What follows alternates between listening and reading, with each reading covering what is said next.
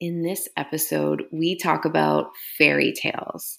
Have you ever wondered the real origin of these really actually pretty dark fairy tales? Ever wondered what women were trying to pass on for messages through these fairy tales? We got you covered. Hi, I'm Heather Wood, and I'm an intuition and ego expert. And I'm Jamie Hayhurst, and I'm an energy healer.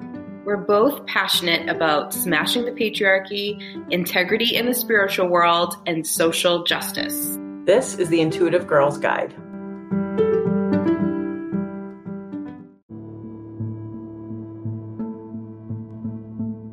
Hey friends, we are starting this episode with our first ever content warning. We just want to let you all know that in today's episode, we're going to be talking a lot about rape and sexual assault. And so if that is troublesome for you, feel free to skip this episode or just go into it knowing that that's going to be coming up quite frequently.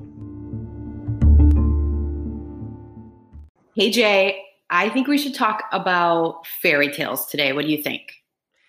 I think people are like, what? Fairy tales? Intuition? What are they talking about? They're going to love it. I hope so. You know that I, forever and ever, have loved fairy tales, but it's been a journey for me because as a little kid, I loved fairy tales and any sort of story that had magic with a K in it. Mythical stuff, all of that. I loved it. And as I got older, I started to look into the original meaning behind these stories. I felt really drawn to that. Uh-huh. And it, I really think it's not what most people think. Agreed. And I think I thank you for sort of taking me on this journey because I too loved fairy tales and all things with that magic, the real magic, the fairy godmother, the spells and all this stuff. But then as I got older, I started to get really mad at the sort of present day princesses, you know, the patriarchal version of that. It felt like we all had this really terrible standard to live up to. But then you started teaching about how that's not what it's all about. Exactly. Exactly right. So if, if you have also gone on a journey with fairy tales, right, I think that you'll enjoy this episode. Fairy tales have a lot more to do with intuitive ancient culture than most people realize. So we're going to talk about all the things and we're going to talk as we're going to bring fact in, but there's also going to be a lot of theory involved. So I will try my best to um, really differentiate between what we know for sure and what is a Heather theory. Gotcha. Can't wait. Okay. So I want to, I want to start by saying if you loved fairy tales as a kid, like Jamie and I, and then you sort of started to have like a little issue with them because you started to realize something was off in those Disney fairy tales that we love. Yeah. Congratulations. You are an incredibly intuitive person. Ding, ding, ding, ding, ding. You win. You win the prize. Yes. Now I could turn this whole episode into me ranting about this one thing. I promise that I will not do that. But I want to say it right at the beginning because I think that a lot of people are picking this up in some way. And everyone, some people are like really aware of it. And some people are like, why is this bothering me? So I wanted to point it out right at the beginning. Right. I think it's one of another one of those things. Put it on our list of things that we had as a culture, or as many different cultures had all of these things, and that was taken from us and twisted and turned and used against us by capitalism and the patriarchy and white supremacy, all that stuff. Exactly. And I, if you didn't realize fairy tales were in that category, I'm about to burst your bubble. Right. Um, exactly. You might be mad for a little bit. Yeah. So the Disney versions of the fairy tales all have these very strong themes where there are no women. Okay. Now, there are girls in these. Right. Princesses are all young girls, right? But uh-huh. Pre-Frozen, there aren't women in these fairy tales. They don't have any connection to each other. And go look and see how many fairy tales you can find where there's a mother. Exactly. Exactly. So, again, I'm going to hold my rant Mm-hmm. Um, there's something called the Bechdel test that we may end up doing an episode on. You guys can tell us. But what this is is a test to see if a movie passes the bare minimum for representing women. Yeah, and they all fail the Bechdel. All of them fail. Yeah. Real hard. So if you're wondering, the the movies and the books and the things that you loved as a kid, you were drawn to them for a really strong reason. And as you got older and they started to like give you a stomach ache, well done. Congratulations. Right. Let's talk about why. Yep, let's do it. Okay. So first, I just want to say that fairy tales are um, stories that predate the written word. Right. These were being passed down through stories sitting by a fire, right? Like we talk about that a lot when we, especially the episodes that we did when we talked about the Sabbats and all those different um, sort of pagan holidays where everyone's like, why does everything involve fire? Well, because sitting around a fire was the way that people sort of socialized. And so these these quote unquote fairy tales were being passed down around fireplaces. This was like entertainment and also lessons. Right. That's where community was, was around a fire. Exactly right. Exactly right. So they were also acted out a lot. So there were sort of like uh, impromptu plays put on where people would act out these stories also as a way to pass them on. And I think that's important because our culture really loves like T V and movies and those sort of things. And there is ancient roots to that. Like we're kind of designed to be drawn to understanding the human experience more through that kind of a medium. Right. And it was certainly before we ever had to memorize things or take notes on things. We learned and absorbed by watching and having these experiences where we were being entertained, but also taking in information. Exactly. So experts can track fairy tales to around six thousand years ago, they can find evidence of them. Wow. That's incredible. Isn't that amazing? So when you're, when you're doing that thing where you make fun of girls for liking fairy tales and like being quote unquote basic and liking like pumpkins at a certain time of year and, and being drawn to all that stuff, I just want to say to you, it's literally in our design and it's from our ancient ancestral roots that we are designed to be drawn to those things. Exactly. Nailed it. Yeah, exactly. Okay. Fairy tales are actually a form of mythology. Oh, interesting. Most every fairy tale we have can be drawn back to mythological roots. Now, this is a place where people disagree, Jay. Not everyone agrees with me. Some people say, no, it was this person who wrote that or that, or no, that doesn't track back. It's actually the origin of this story or this real person. You can have all kinds of fun reading everyone's different opinions of that. I, my personal belief is that they are all based on mythological stories that were passed down through different cultures. And now that we live in a society where our, sort of our cultures are all like mixed in that mixing pot. Remember we talked about that with pagan culture too, how pagans yeah. were brought, like driven out and sort of um, brought together. They were, they were some of the O G refugees, right? Right. So a lot of these stories mixed and, you know, had other elements added. And as, as they were passed down through different families and whoever decided to record them, there were different elements mixed in. Right. Exactly. I'm with you on that theory for sure.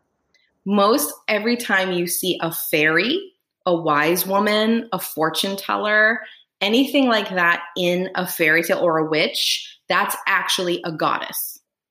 Oh, yes. So think about what happened to the goddess in belief systems, mainly in patriarchal religion. They they were stamped out, right? So they were all changed into sort of fairies and, and those sort of figures. So whenever we're going to go through a few fairy tales, but whenever you're watching one or listening to one, when there is a anything like a fairy, wise woman, fortune teller, witch, that was originally a goddess. Wow. Okay. That is my theory. I don't, I, I didn't come up with the theory. I just strongly agree with it. Some people don't think that, but in, when you draw back and you'll see this in one of the fairy tales that I tell you, there are also fairies. And those those people who were fairies, their parts in most of these fairy tales are gone. So do what you will with that. Gotcha. I have to mention two names of people who I think are really important when it comes to fairy tales. Um, the first is the Brothers Grimm. I think a lot of people have heard of them. Yep. They get credited with writing a lot of the fairy tales. No, no, no. They just took a lot of these stories. They actually, if you read and research them from women who were passing them down and wrote them down in their own sort of uh, way, like they were like, let me interpret this fairy tale and put it out in the form of a book. And they weren't claiming they wrote them. So no hate towards the Brothers Grimm, right. But they sort of get, I think, a little more credit than maybe they should. Right. They weren't the authors. They were just putting them down on paper. Yeah, and putting like a, a what was considered at the time a modern spin on them. Right, exactly. Even before him, I had to include this guy because I know the title he's given will just like push your buttons and it makes me happy. Okay. So his name is Charles Perrault. He also did the same thing. He predated the Brothers Grimm. He's just lesser known, but he's considered the father of fairy tales, Jay. I was just about to say, there's no, there's always going to be a father of something. Yeah. Every episode, almost every episode we do, when we like talk about something, hypnosis or anything that we that we want to talk about, or that we're going to talk about, that we have talked about. There's always some guy that's the father of this. He's really just the one who's been like the modern, you know, researcher or the modern day teller or whatever. Exactly right. And it's always a guy, and there are always stories that were, or or things that kind of were started with wise women. It's super annoying. Right, exactly. But then it's it's like our culture is obsessed with knowing the creator and like sort of like the boss of something. I know I say it all the time, but it's like that, it's that capitalistic idea that there has to be a boss. Yeah, it's so annoying. And all the people's going to go there. Yeah. Literally the only reason I wanted to mention this guy was to, to have you do that rant. So mission accomplished, yes. But no hate towards him. I don't think that he no. was a bad guy. He wasn't doing anything wrong. But again, culturally, we don't need a father of everything. This is stuff that originated way back into our ancient cultures, and we won't find the first person to tell them. We just won't. And make me the mother of something. Like, and then I won't be so mad about it. Like, like, make mothers or something. Like, she was the mother of this thing. She right. Yeah. I love that. Okay. We're going to start doing that. So again, like Jamie's ranting about, it's a perfect segue. These fairy tales were being told by women to women. Right. They were being told as stories about things that had happened. Um, cautionary tales to teach lessons, predictions and readings were being done. Mm-hmm. Thoughts about the future, like move over Nost- Nostradamus. Right. These were being passed down as really important information. And as we get later in time, as they're being passed down, they're being changed to just symbolically represent the things that they're trying to pass down, because women were not allowed to teach a lot of these lessons. So when you hear fairy tales, you have to listen. And I'm going to tell you a few. You have to listen to them symbolically. You have to look at that. So what I'd like to do with you now, Jay, if you're down, is I'd like to tell you a couple of fairy tales, the origin that I believe is the true origin. I'd like to tell it to you and then see if we can interpret what the meaning of this story actually was. Okay, let's do it. You want to try? Okay. I thought we would start with Snow White. How do you feel about that Disney story? I I love that story. Okay. So, spoiler alert to anyone who doesn't know, fairy tales were mother effing dark. Yes, they were dark. They're scary. Yeah. If you thought the Disney version of Snow White was a little rough, oh boy, I got some I got some news for you. Right, exactly. Okay, I am going to do my best to pronounce things correctly, but I'm going to apologize right now for butchering some of these names. I did do the Google Translate or pronunciation thing, so I tried, but I don't, I don't promise to get it perfect. But I believe that the sto- the real original story of Snow White comes from a Roman legend. That would make sense. Okay.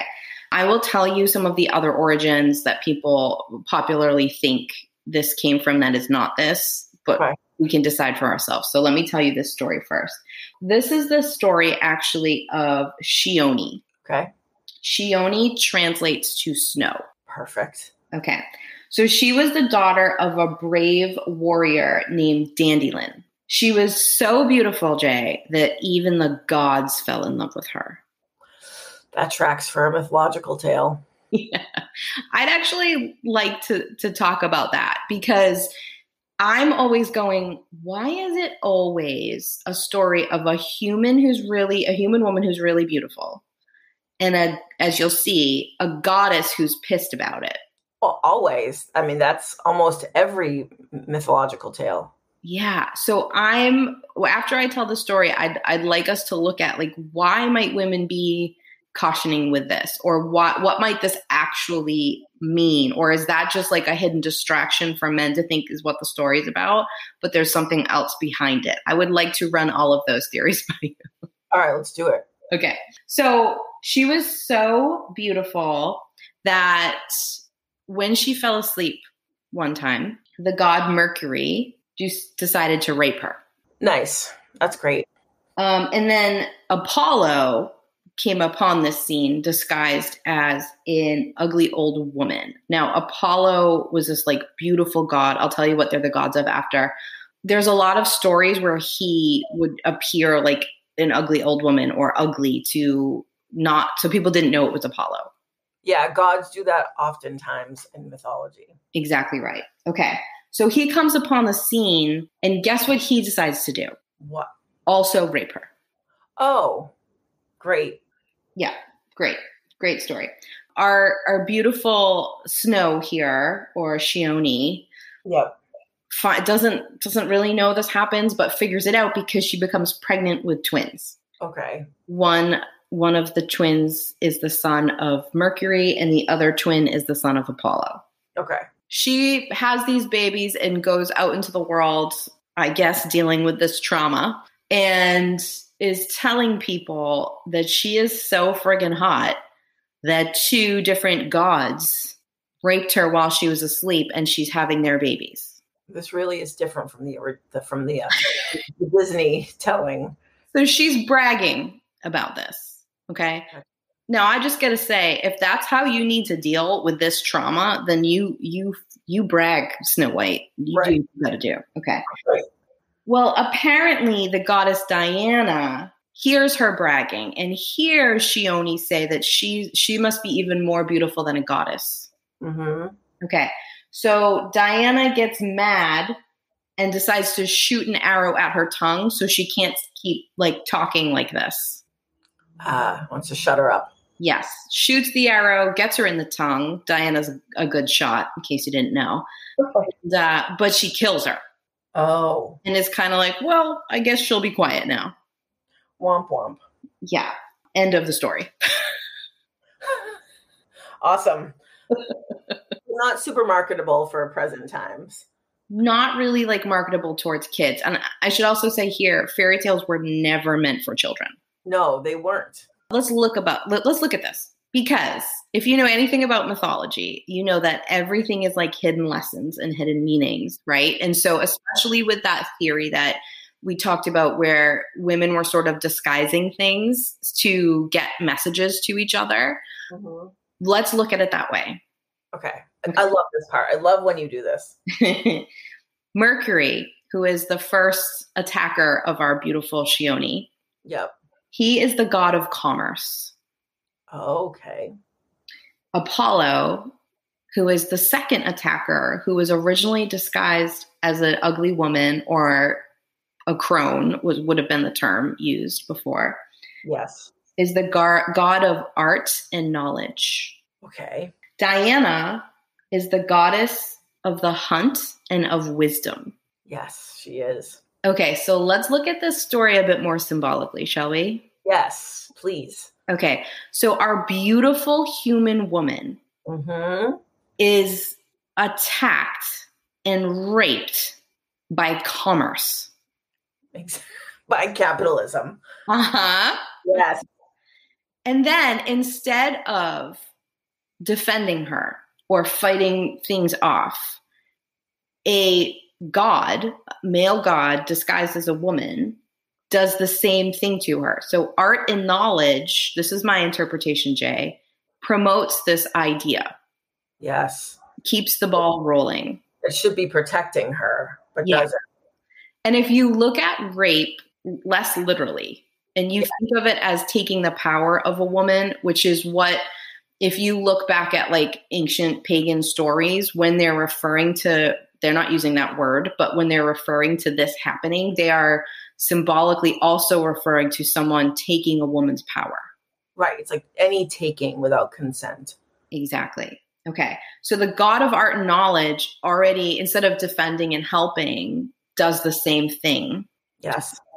So now this beautiful woman who's gone through this, instead of fighting back, sides with them and decides that she must be so desirable and it, that it's a wonderful thing about her, and gives birth to their sons. Right. And uses it as a way to promote herself or to use it to her advantage. Yeah, it's like her bragging rights. Right, right. And she's saying this to other people to sort of spread the idea that like she's better, or like you should hope to be like that or have that happen to you. Right, like you want to be taken advantage of too. It must mean you're amazing and desirable and wonderful, right? right? It's sort of, it gives me real vibes of how in our culture now we blame women. We're like, well, what was she wearing? Yes, right, exactly. Okay, so then the goddess of wisdom, literally the goddess of wisdom. So a woman who freaking knows knows her shit, right? right? It's like, oh, hell no, are we spreading that around? Right. As she tries to silence her, kills her. Yes. I think that there's a lot more juicy stuff in this story if you if you look deeper at it like that. Right. When you first hear the story, you think that Diana is the bad guy. Yeah. She's painted that way. She's painted as this jealous woman right. that because this human had these two gods, you know, desire her, if you want to call it that. And then that she goes around and says she's she's just as beautiful or more beautiful than a goddess. Then right. in her jealousy, she stops it. Now, to me, if you want to make it so a man doesn't notice what's really going on in the story, I say you you just say, oh, it must have just been two women fighting, fighting over men. I think that might have been a purposeful distraction, in my opinion. Right. I think that that works for when you're thinking of the time when these fairy tales were created, and it was the sort of the dawn of the patriarchy. Mm-hmm. And we talked about that in one of our episodes, sort of the, the timeline of these events. And this was when women were starting to be silenced, when they couldn't tell these stories outright. They couldn't just speak freely about be careful of men, be careful of commerce, be careful of this and that. So it would make sense that all of these hidden meanings would be passed down this way. Agreed. Agreed. Now, the story is retold with lots of different elements added in. There are versions where there's an apple. There are versions where there are um, the seven dwarfs. Like they, they believe that they came in at a time where children were forced to mine. And when they were mining, like got these like awful deformities and never grew from the work that they were being forced to do.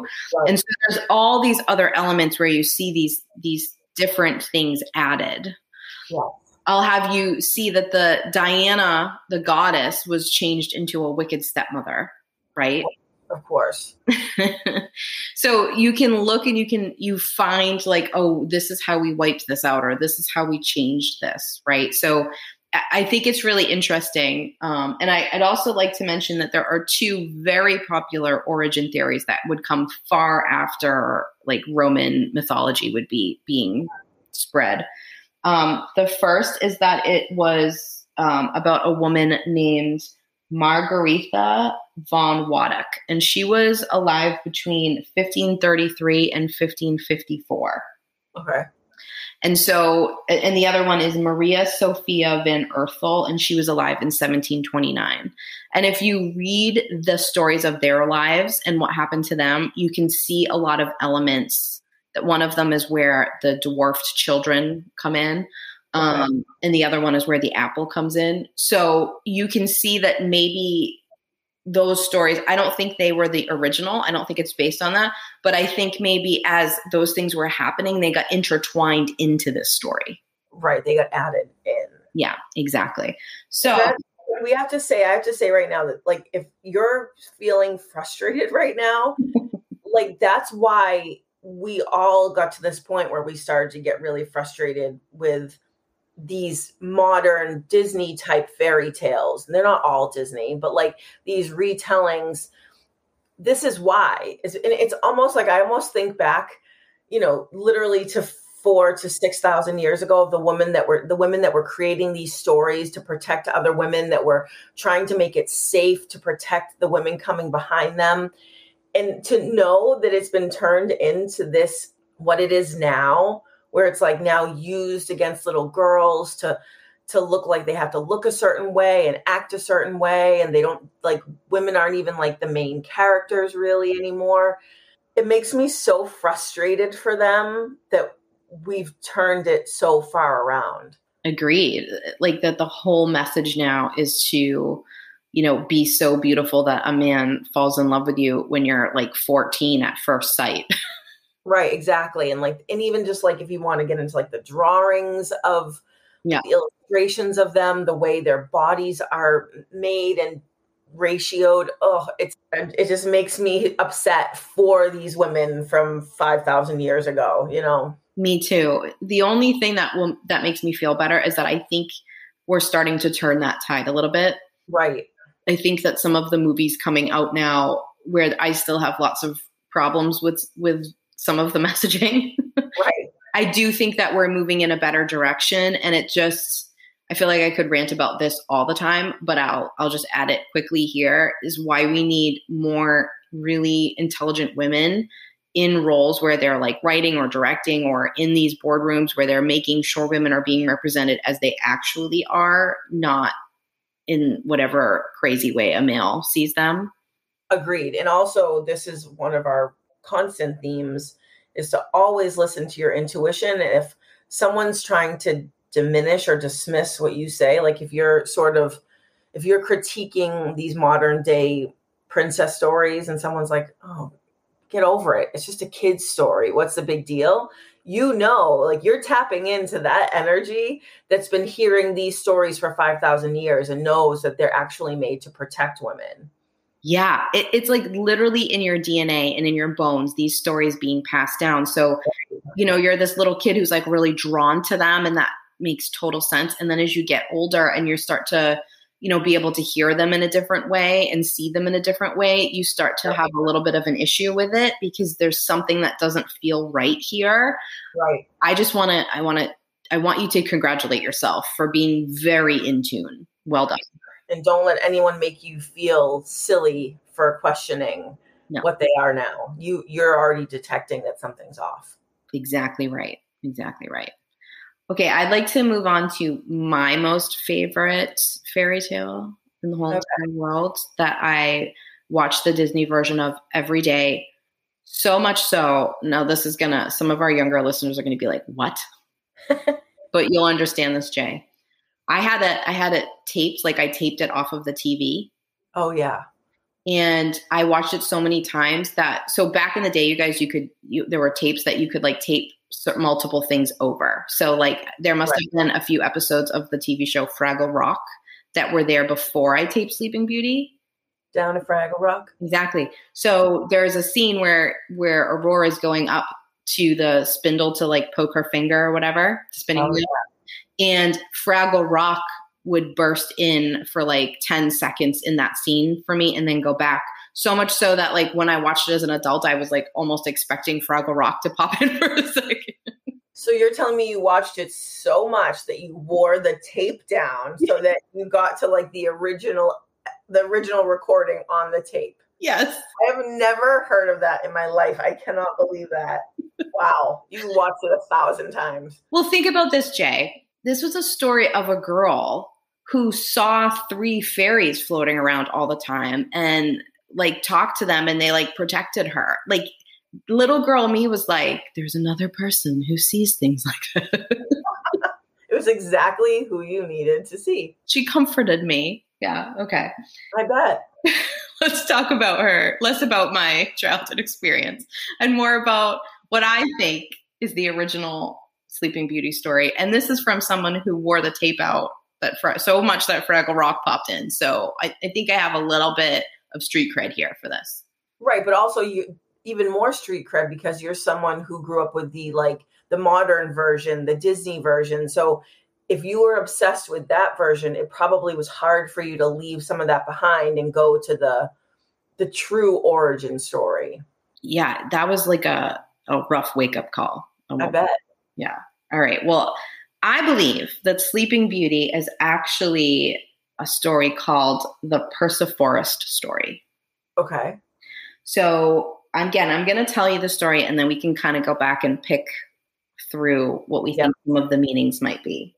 So there was King Zeland and his queen. They had a child. And back, way back in the day, we're we're in pagan times, baby. Right. It was customary to go to the temples of three goddesses if you were a king and a queen having a child. Okay.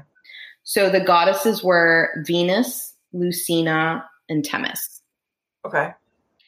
You would go to their temples and leave them an offering, like a meal or like set a setting, and there'd be like a fancy meal and dessert. And this is what you would do for the goddesses. Right. I would like to say this tracks for me as a woman. Like if you want something from me, you bring me food. Yes. Agreed. Or coffee. Coffee oh. is food to me. Yes. You bring coffee, you bring food, you do like a nice place setting. You you cook something nice and then maybe there's a nice centerpiece. I whatever you would like from me, I'm probably going to agree to. So I just side note, if you're also like that, you're you just have goddess vibes. That's all. Exactly. So they would send their servants to go or handmaids to go and like set these up in these temples. Mm-hmm. So it was done, and Themis was not given a knife. Oh, uh-oh. So it's, as the story's being told, most accounts are that it was just an oversight or an accident on the part of the handmaid. Right. Okay, read what you will. She's in trouble. Themis was pissed. Yes. Themis doesn't have a knife to eat her stuff. Like, I get it, girl. I get it. Yes, agreed. Okay. So she curses the king and queen's baby. Uh-oh. So the king and queen's baby's name is Zellandine. Mm-hmm. So she curses Zellandine and says um, that a shard from a spinning wheel will pierce her finger and cast her into a sleep. She will wake when it is sucked out. Okay. I would like to tell you the exact line that she says as she's cursing her. Let's hear it. And I sort of wish I was recording your reaction. Maybe I will. Is this a dramatic reenactment that we're having here right now? Okay. Are you ready? I don't know. The sentence she says is, you must pluck from the slit that holds the fruit.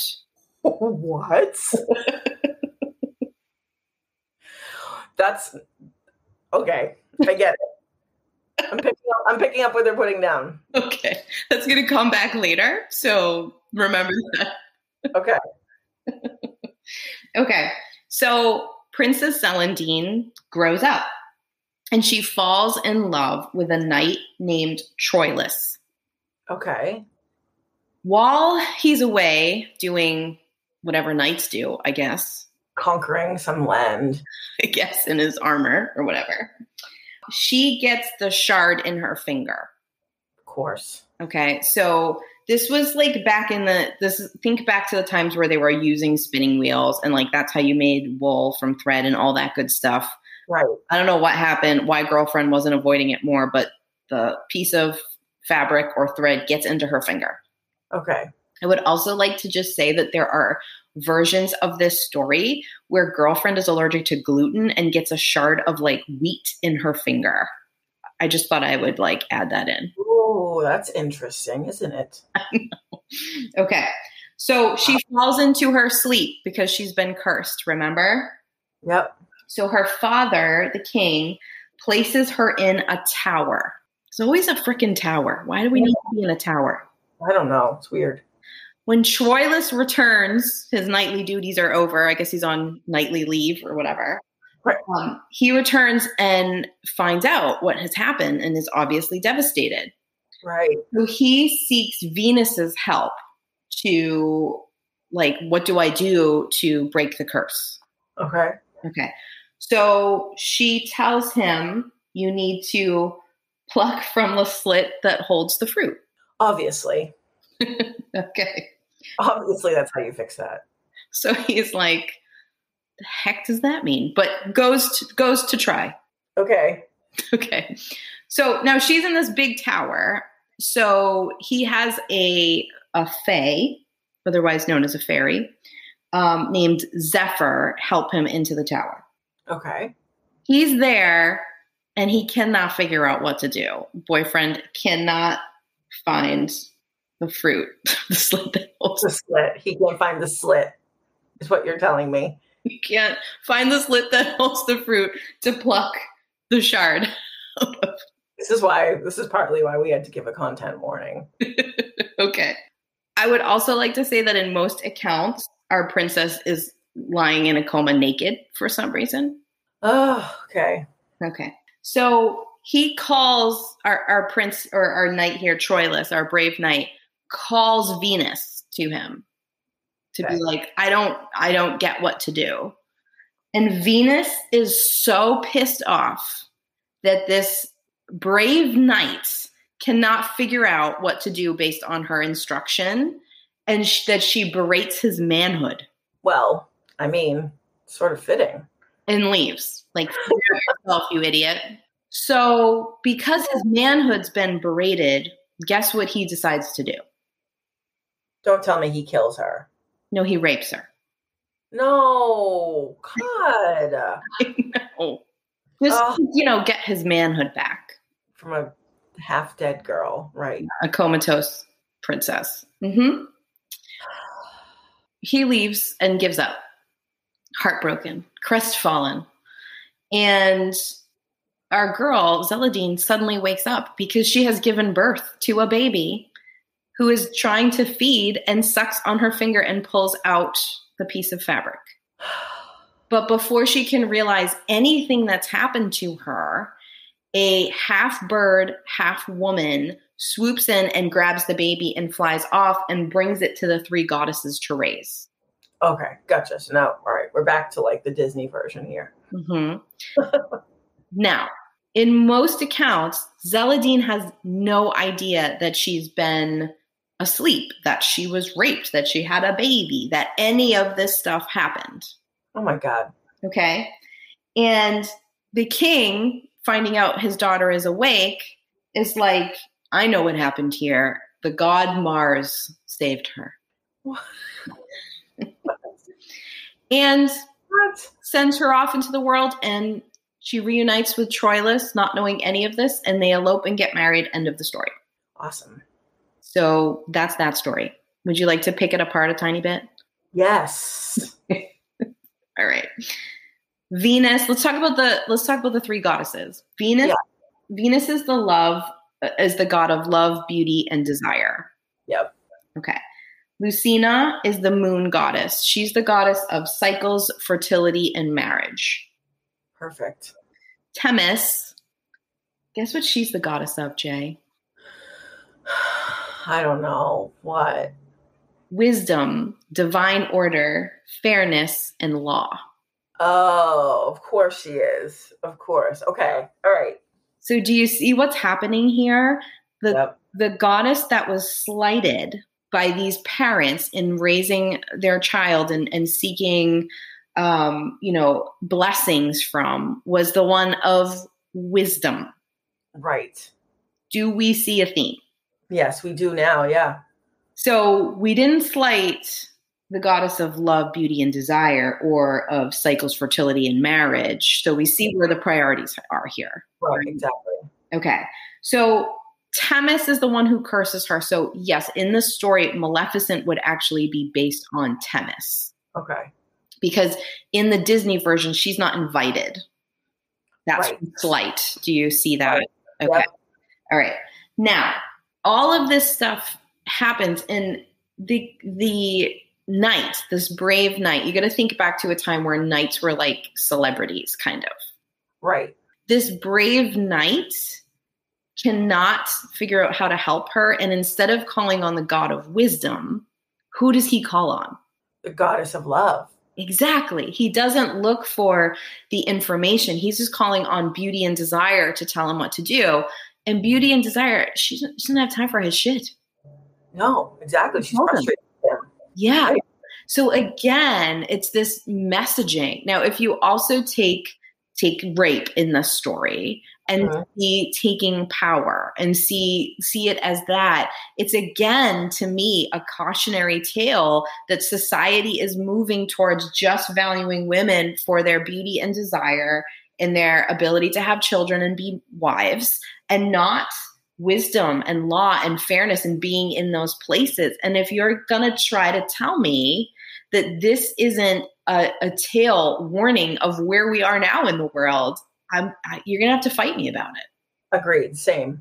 Now, also remember that the king credits the god Mars for saving her. Who is the god of? Mars is the god of war. Oh, God. It's so perfect. I know. So again, if you, perfect. if you look at this symbolically and you look the fact that this princess goes off and marries her attacker, who she has a child with that ch- neither of them know about. Like, it's just really interesting because Themis was slighted here. I just think that's amazing.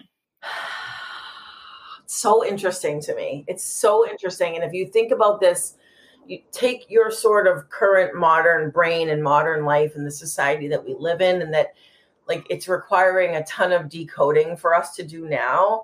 But back then, all these gods and goddesses were known. We knew who these people were. So it, it wouldn't be like decoding or decrypting this thing. It would just be like, oh, I it, it would be a lot more obvious to the people telling the story. Exactly. What to, what to look out for, what to watch for. Exactly. Exactly right. So there you go. That's the story of Sleeping Beauty.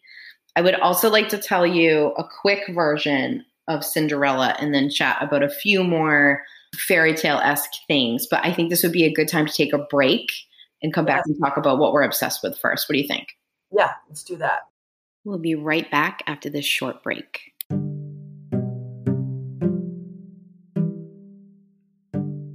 Hey, Jamie, do you know what goes really well with listening to a podcast? Uh, a great cup of coffee.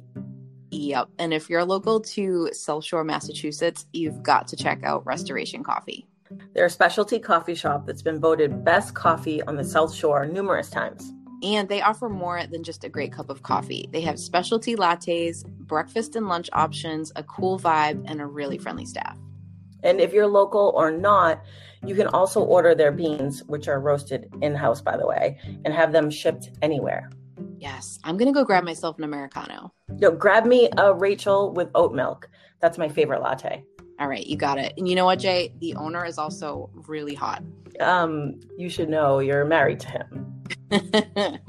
All right, visit restoration dash coffee dot com. That's restoration dash coffee dot com. And tell them that the Intuitive Girl sent you.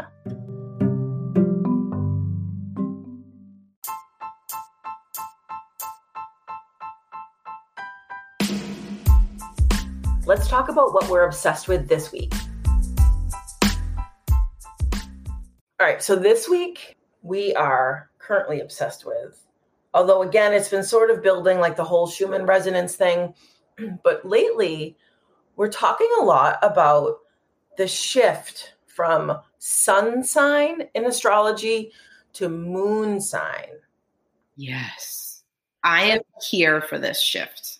Yeah. Like, again, I know that Heather and I, we should be like promoted and, and sponsored by TikTok, but that's, I'm seeing a huge shift on like witch talk or astrology talk or wherever I end up on there is like everything now is about what does your moon sign mean when it comes to relationships? What does your moon sign say about how you meditate? What does your moon sign say about how you tap into your intuition? And I think that that's a big departure, or maybe not a departure, but like, um, it feels like we're just sort of following down the path beyond just like sort of the basicness of the sun sign. Yeah. It's like, you remember that episode we did where you were bringing us sort of through history of the patriarchy and all that, and you were tracking what was going on astrologically? Yes. Fantastic episode if you haven't listened to it. Right. It sort of gives me that kind of vibe, like as we're sort of evolving and shifting into more of living intuitively, right, we're becoming more obsessed with our moon signs. And I, I really love that. Yeah. I mean, we shifted out of this, the age that we were in, you know, we had, we've had all these astrological events this year where we're, we're changing and growing and, you know, switching to five D, if that's what, you, if that's what you want to call it. I'm also obsessed with saying everything is me shifting into five D. I think it's sort of like when Mercury's in retrograde and you blame everything on Mercury, even though it has nothing to do with it sometimes. It's the same thing for us. It's like, oh, it must be because of we're shifting to five D. Glitch in five D. Um,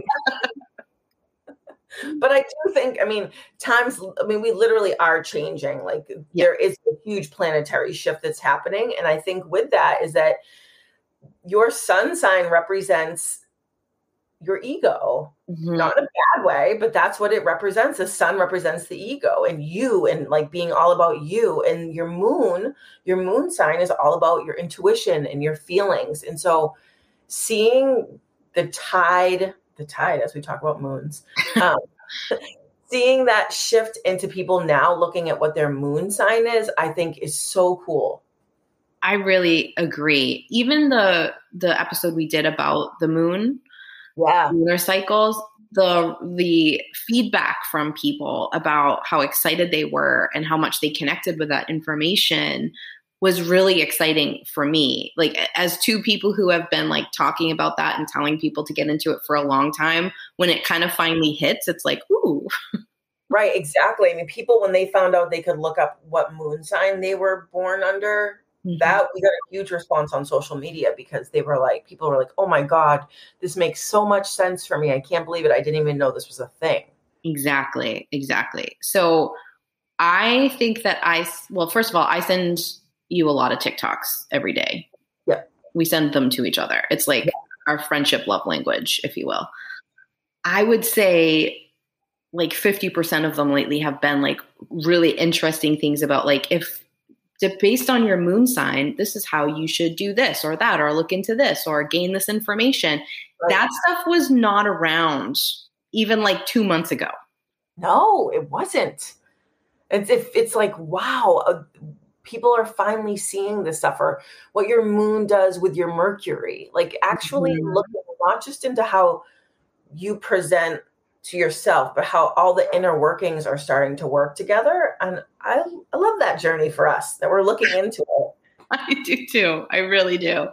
What is your moon sign, Jay? Cancer. I'm a double Cancer, Cancer sun and Cancer moon. So mm-hmm. they're the same, but they're also heightened because of that. I also, so, I also love that your ego and intuition are the same sign. And right. I won't get into all the reasons I love that for you. But I just would like everyone to know that it tracks. And if I can share one place that I think it's really interesting where it tracks is that you always feel like the things coming in intuitively should feel really different and, and more loud and special than they are. True. Your intuition and your ego are in the same mother effing sign. So they kind of come in very similarly. Exactly. That's why it's hard to differentiate and distinguish them. Yes. Where yeah. you have like these similarities across the board, I do this thing where I have to text you and ask you what my signs are because I don't remember. And then I'm always like, that doesn't sound right. And you're like, yes, it does. Exactly. And, and part of that is because we're all, we grew up just reading your sun sign in the, in the newspaper or whatever, yeah. whatever. You know what I mean? Yeah. My moon sign is Libra, which is all about love, love, love, and emotional balance.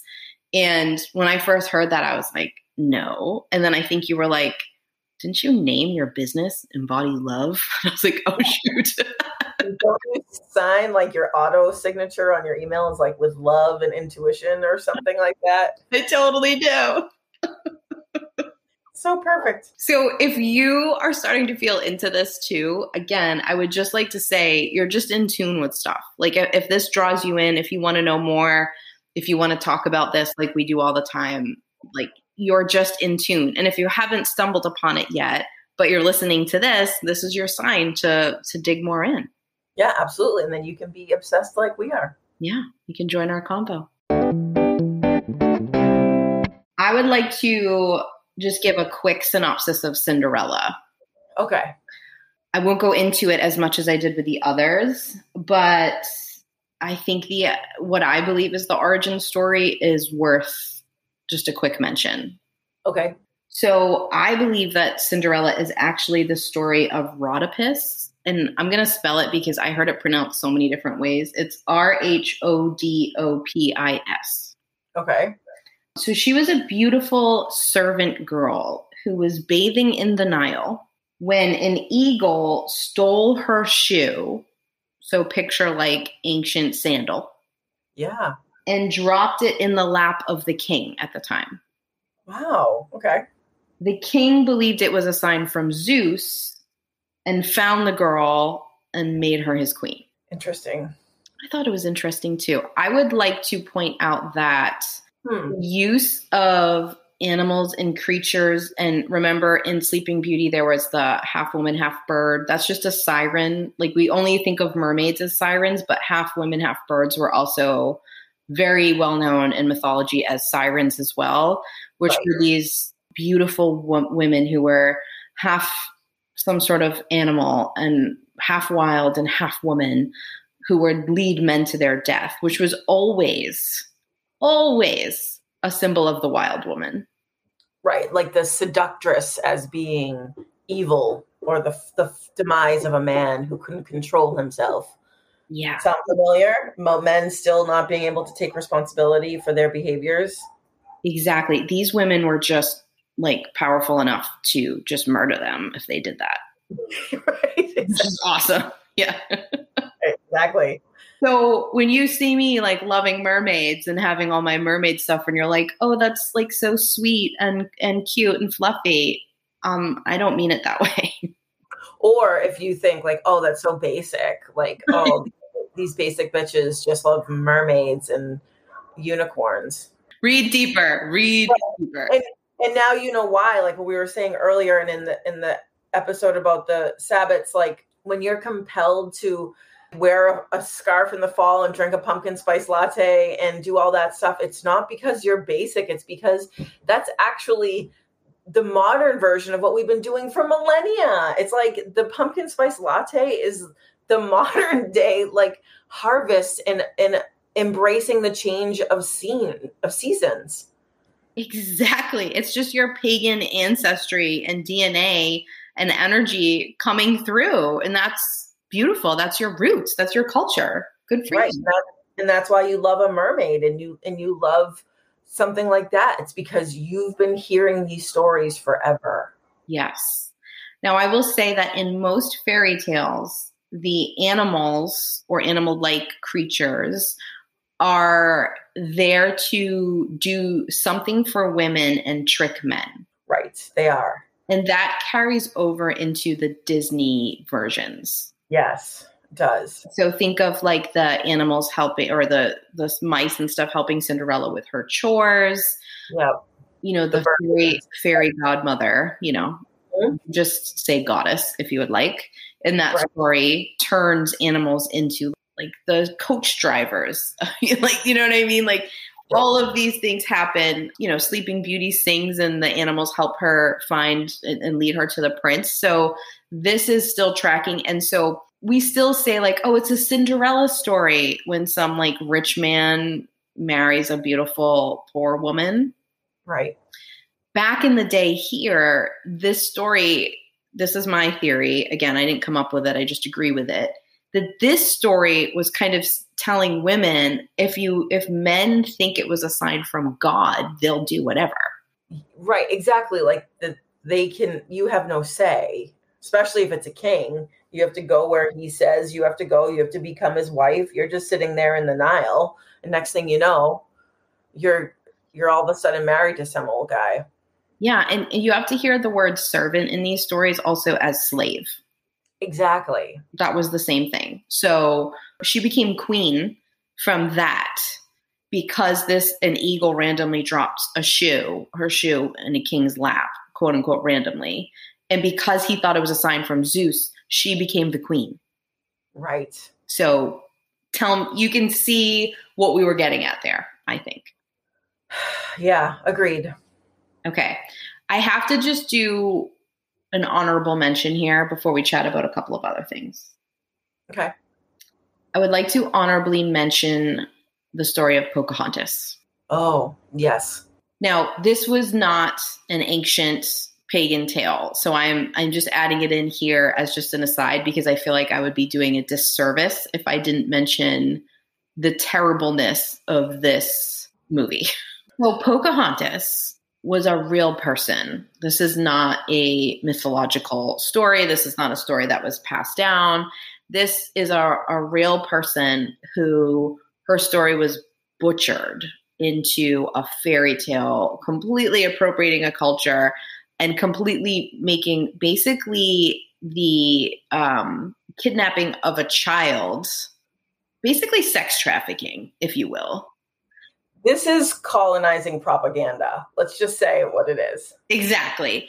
And then saying like she willingly like left or wanted to be with John Smith or whatever the story goes and not marry that, like the handsome warrior guy. Like none of that was true. She actually was married to the guy.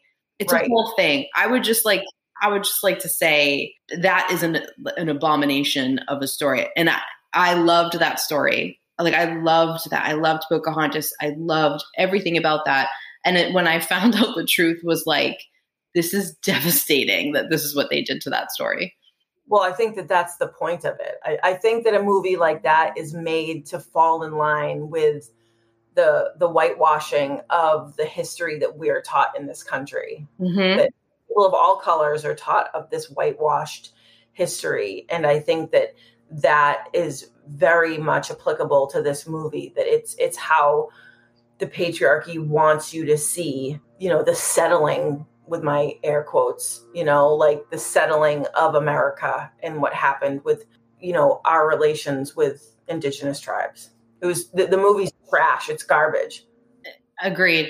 Agreed. And I remember it being so spun when we were kids that it was yeah. like, oh, look at this diversity in a movie, right? But this is what we do. And then we just completely disrespect a culture to, you know, fit a narrative that supports the patriarchy that, you know, it, it just really bugs me. And I didn't want to not mention it. It doesn't really fit into the fairy tale genre, but I feel like it's worth looking at, that these stories are not just taken and like made into like ridiculous things to keep women in line. They're also hurting other cultures.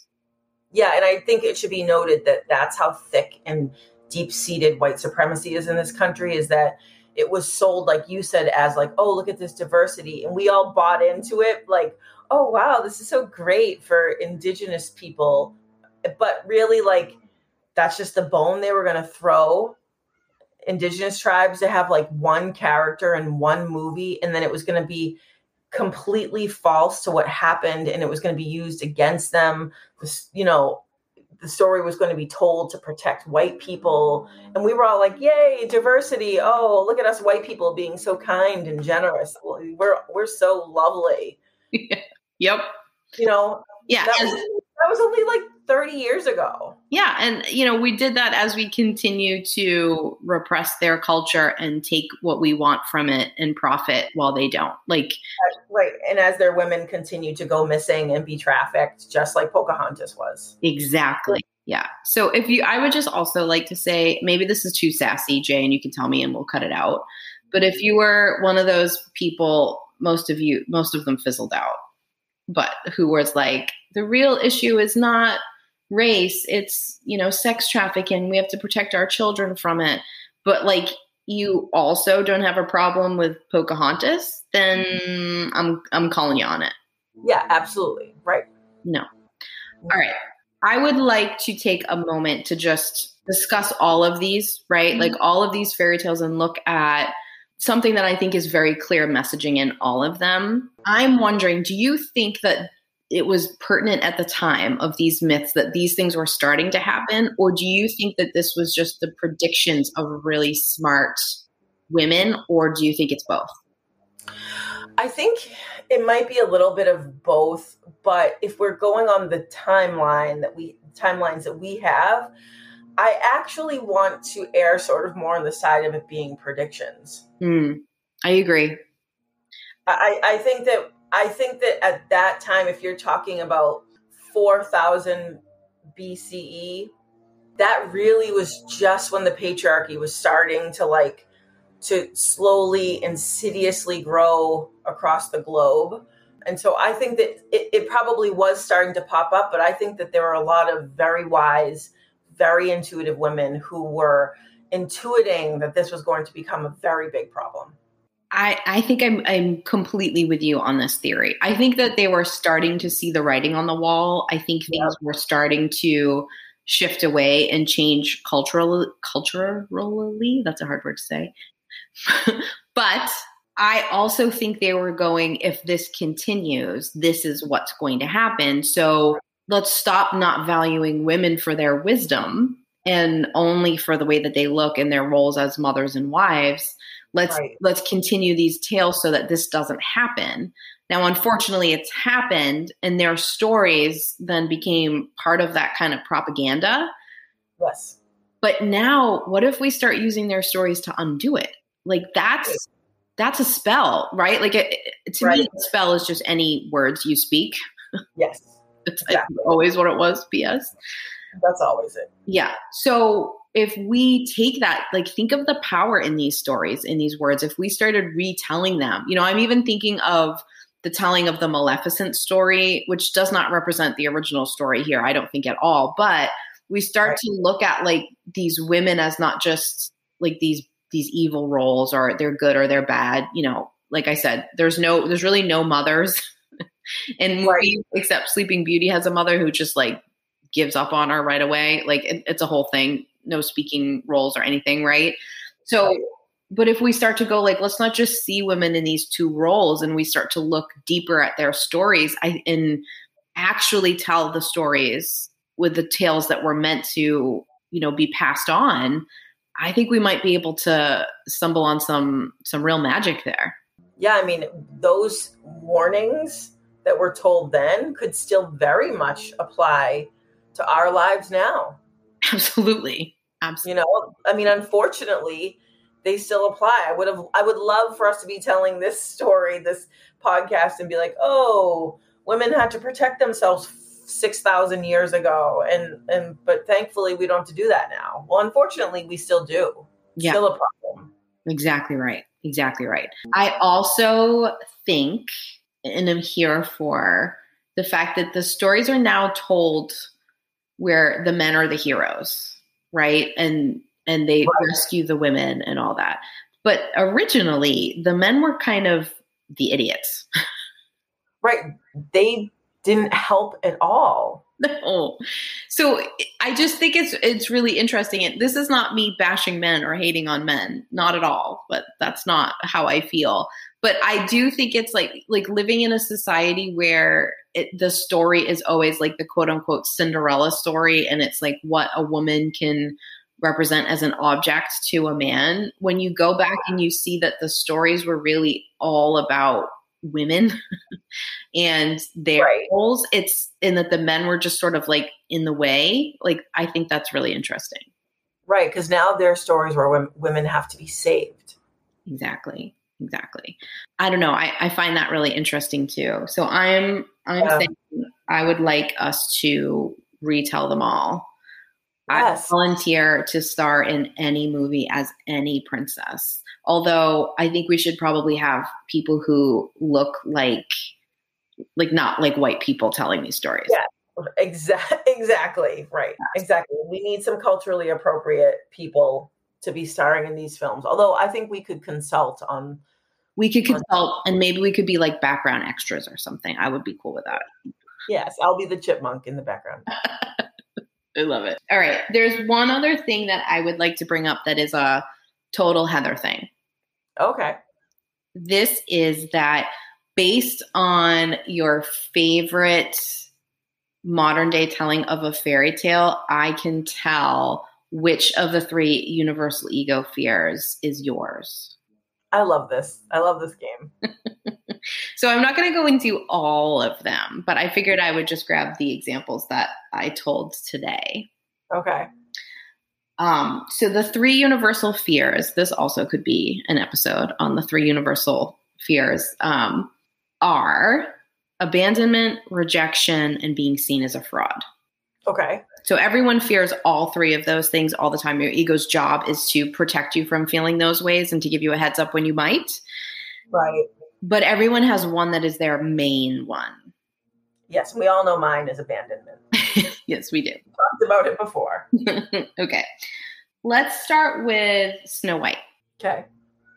If we look at her modern day telling, modern day Disney princess version of her story, if this is your favorite, I believe that the fear, the main fear you have is of being seen as a fraud. Nailed it. So the modern day telling of this story is of a girl who changes her identity because her evil stepmother is trying to kill her and goes and lives with seven dwarves in the woods and is actually like super happy doing right. that. And then is poisoned by this evil witch with an apple, goes into a coma. Comas are so popular back in the day. Were people just like falling into comas all the time? I don't understand. Exactly. Okay. So she's she goes into a coma and this handsome prince she knew from her former life comes along, finds her, and takes her away.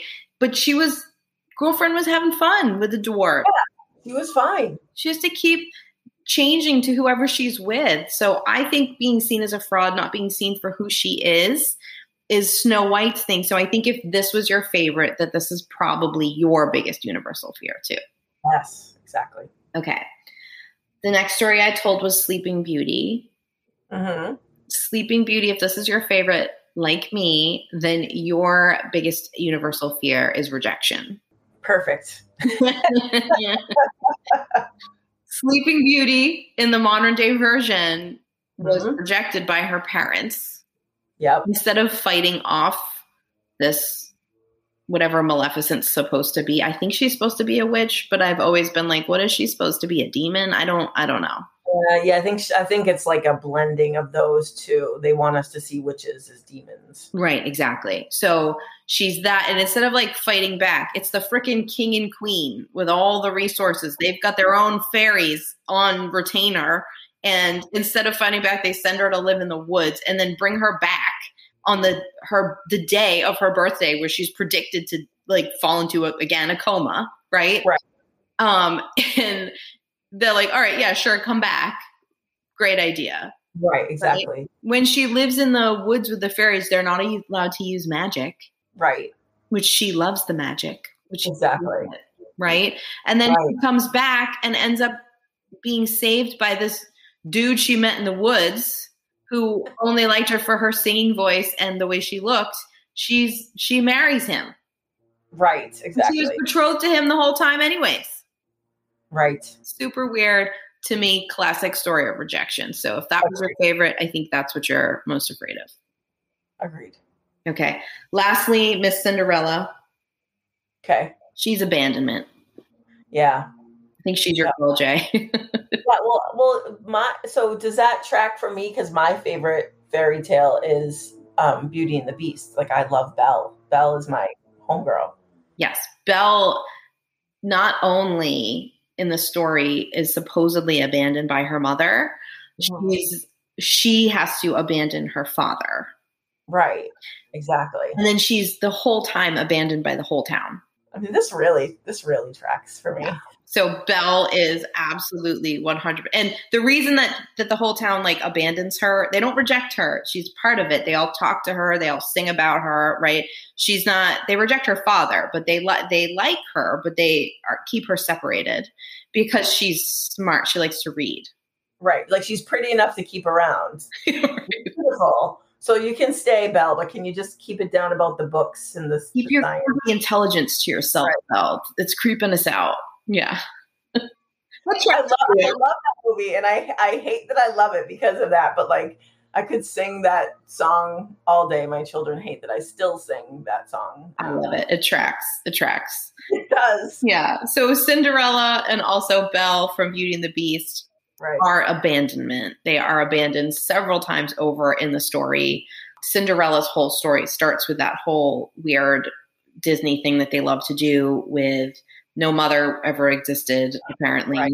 The father, who's this wonderful, kind man, remarries as a service to his daughter, remarries an evil stepmother woman who's cold to her and mean to her. He croaks. Right? right? I'm guessing. I always assume the stepmother kills the guys for their money. I don't know. Maybe I'm just reading too far in. No, I think that.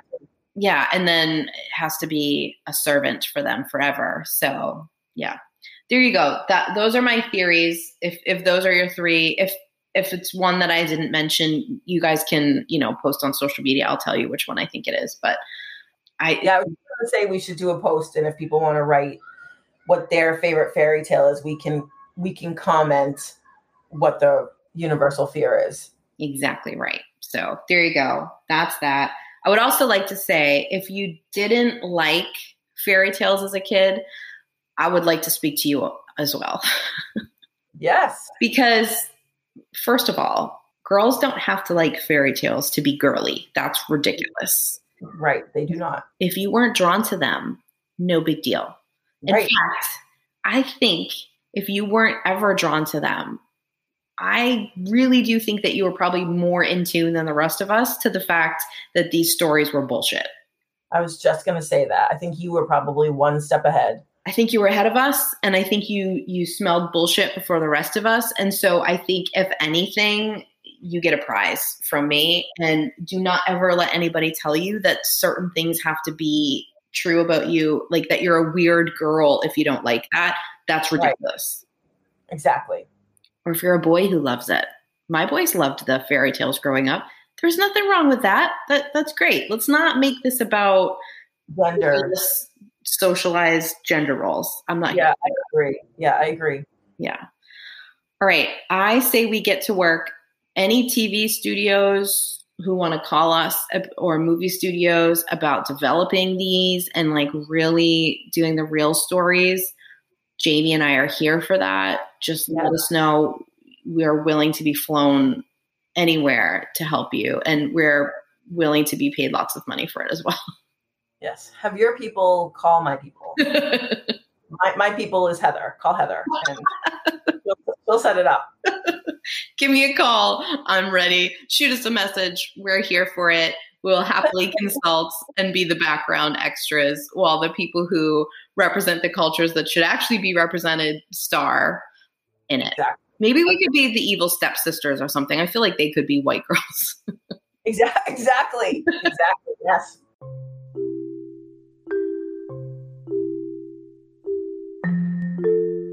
Can I ask everyone listening to do us a favor? Can you please go wherever you're listening to this, whatever platform you listen to the I G G on, can you go on for us, please? And like whatever it's asking you to do, like, like, follow, download, rate, write a review. We would love for you to do that for us.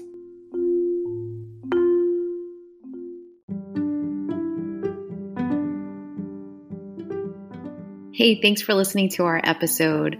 For show notes and a place to send feedback, please visit our website, embodylove.me slash intuitive girls. Again, that's embodylove.me slash intuitive girls.